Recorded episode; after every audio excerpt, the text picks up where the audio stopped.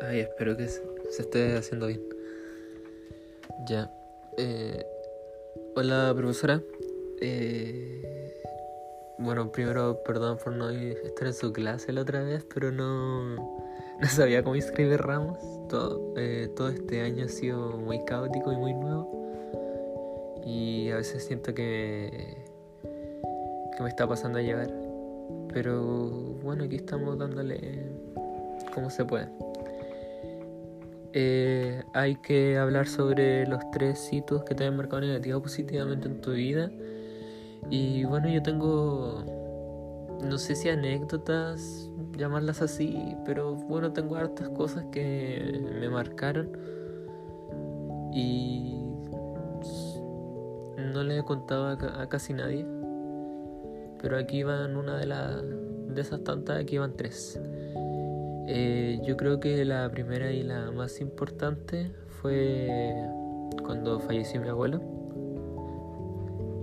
Mi abuelo falleció hace ocho años aproximadamente. Yo estaba en básica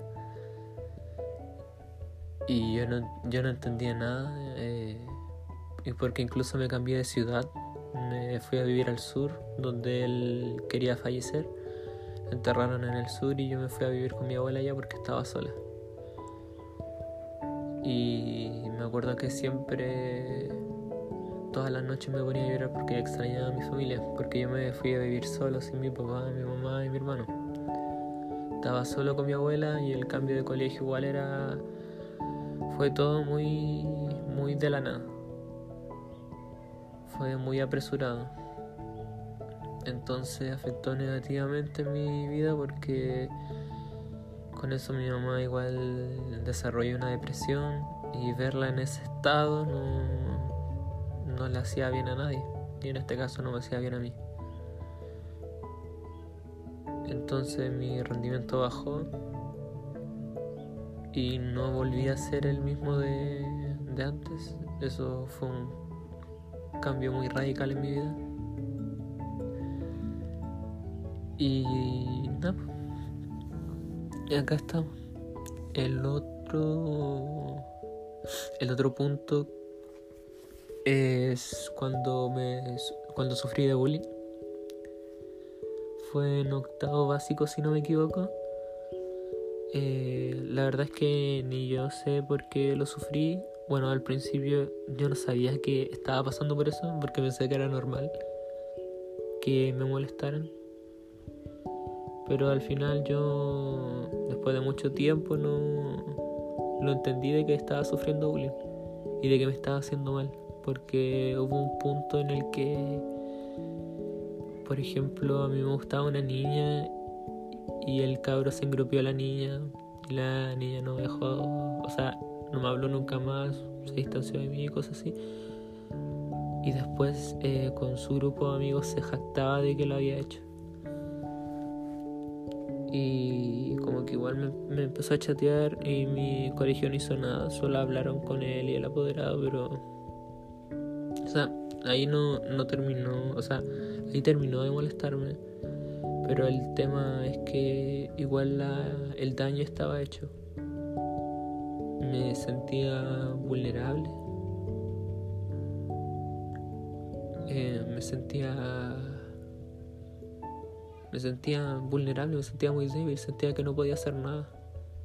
Bueno, aparte por mi contextura y mi físico no, no puedo hacer mucho, no podría así como plantarle cara o algo así, pelear.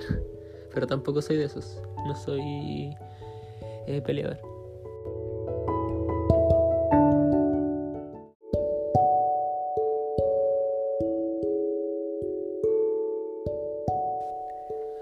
Hola, profesora. Es el segundo, tercer intento de hacer este esta tarea, pero la primera eh, en la primera me llamó mi, mi papá, entonces se cortó el audio y me cortó la inspiración. Y en la segunda me eh, me explayé mucho en uno, entonces todo lo que llevaba era el podcast anterior, entonces sentí que fue mucho. pero bueno, eh, aquí van los tres hitos que me marcaron tanto negativa como positivamente. eh, bueno, el primero pasó en básica y eh, fue el más importante, no para bien, negativamente. Fue el fallecimiento de mi abuela. Fue, yo estaba en educación básica, no recuerdo qué año, pero no recuerdo qué año estaba cursando. Estaba, qué año estaba cursando. Pero ese marcó un antes y un después en mi vida, porque mi abuelo era mi segundo papá y yo lo quiero mucho. No, cuando falleció él, eh, sentí un vacío, sentí un vacío cuando me dijeron que había fallecido, porque bueno, él tenía cáncer de pulmón y cuando ella estaba mal nos dijeron que fuéramos al sur porque se mudó tras saber que ya le quedaba poco para ir a morir allá a su, a su tierra. Entonces sentí un vacío. Por eso yo ese mismo año me cambié de, de colegio y de ciudad.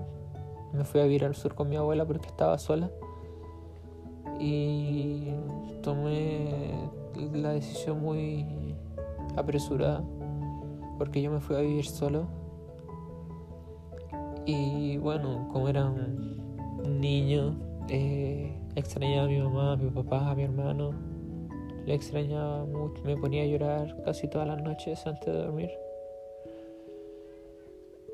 Eh, eh, bueno, y en el en el ámbito escolar no, no pude rendir mucho, no me iba mal, pero tampoco me iba como lo esperaban, no como lo esperaba yo. Y desde ese entonces no, no he vuelto a ser el mismo. Y no.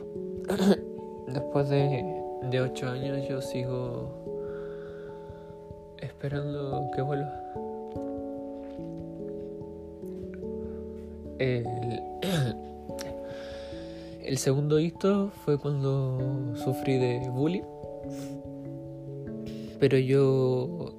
Yo había sentido que, que había sentido bullying mucho después, porque yo no, bueno, fue casi entrando a la media, fue en octavo, octavo básico, y en realidad yo no entendí por qué, no sé, por qué me eligieron, entre comillas, a mí para molestarme, pero nada, pues fue muy negativo para mí. Yo, bueno, con mis cercanos soy muy carismático, me gusta me gusta tirar la talla, me gusta mucho.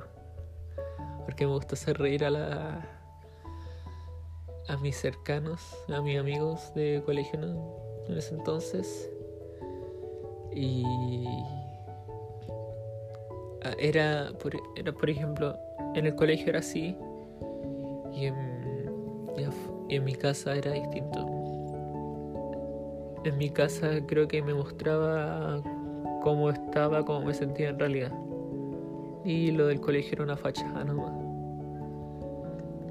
Y bueno, esa fachada también no la pude ocupar mucho porque me sentía muy mal, porque me hacían bullying. Eh, me molestaban y se jactaban de que lo hacían. Y yo no le dije a nadie en realidad porque, no sé, de verdad no, no sé, tenía al inspector que no era, no era amigo mío, me salió un gallito, no era amigo mío el inspector, pero, pero igual había como una relación, podía hablarle mis cosas y no, eh, al final le conté después de varios meses. Sé que no es mucho, pero igual a cada persona le afecta, afecta diferente. Porque hay personas que han sufrido años bullying, pero a mí fueron unos meses. O sea, fue casi todo el año en realidad, pero... Y eso afectó negativamente porque yo no quería estar en el colegio. Estaba chato del colegio y de mi vida en realidad, cómo estaba. Eh, los años de básica y media hasta segundo medio, tercero medio no fueron los mejores. Eh, pero todo cambió en cuarto medio. Ay. Ah, sigue, sigue grabando. Todo cambió en cuarto medio porque, bueno, yo en toda la... en todo, todo el año que estaba cursándolo, mmm, tuve como cinco profesores de lenguaje, eh, cosas así, porque el colegio había tenido unas unas demandas, entonces como que se estaba formando un, eh, ¿cómo se dice? Una mala imagen. Entonces cambiaron profesores de, de muy buena calidad, no sé por qué. Eh, pusieron a meter profesores, o sea, empezaron, perdón, a meter profesores nuevos y como que ahí quedó la embarrada en todos los años. En Entonces, bueno, por eso tuve cinco profesores de lenguaje, de, de electivos de lenguaje también. Y los profesores que quedaban, que eran del colegio, nadie los quería, porque no enseñaban bien y pues, esas cosas. Pero no tengo uno de esos cinco profesores de lenguaje, los últimos, que fue el profesor... Eh, el, profesor Felipe de lenguaje, eran dos de lenguaje, y el otro profesor, ¿cómo se llamaba? No recuerdo, pero esos dos profesores marcaron mucho en mí positivamente, porque ahí me gusta, me gustaban sus clases, eran las únicas clases que me gustaban.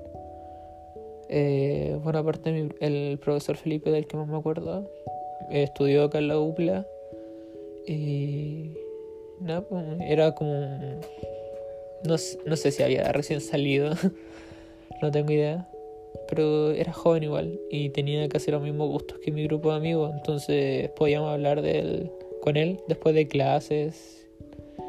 Y el otro profe era más...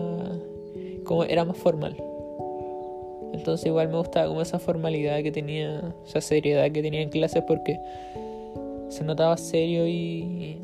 y estricto en clases, pero después fuera del aula era completamente distinto.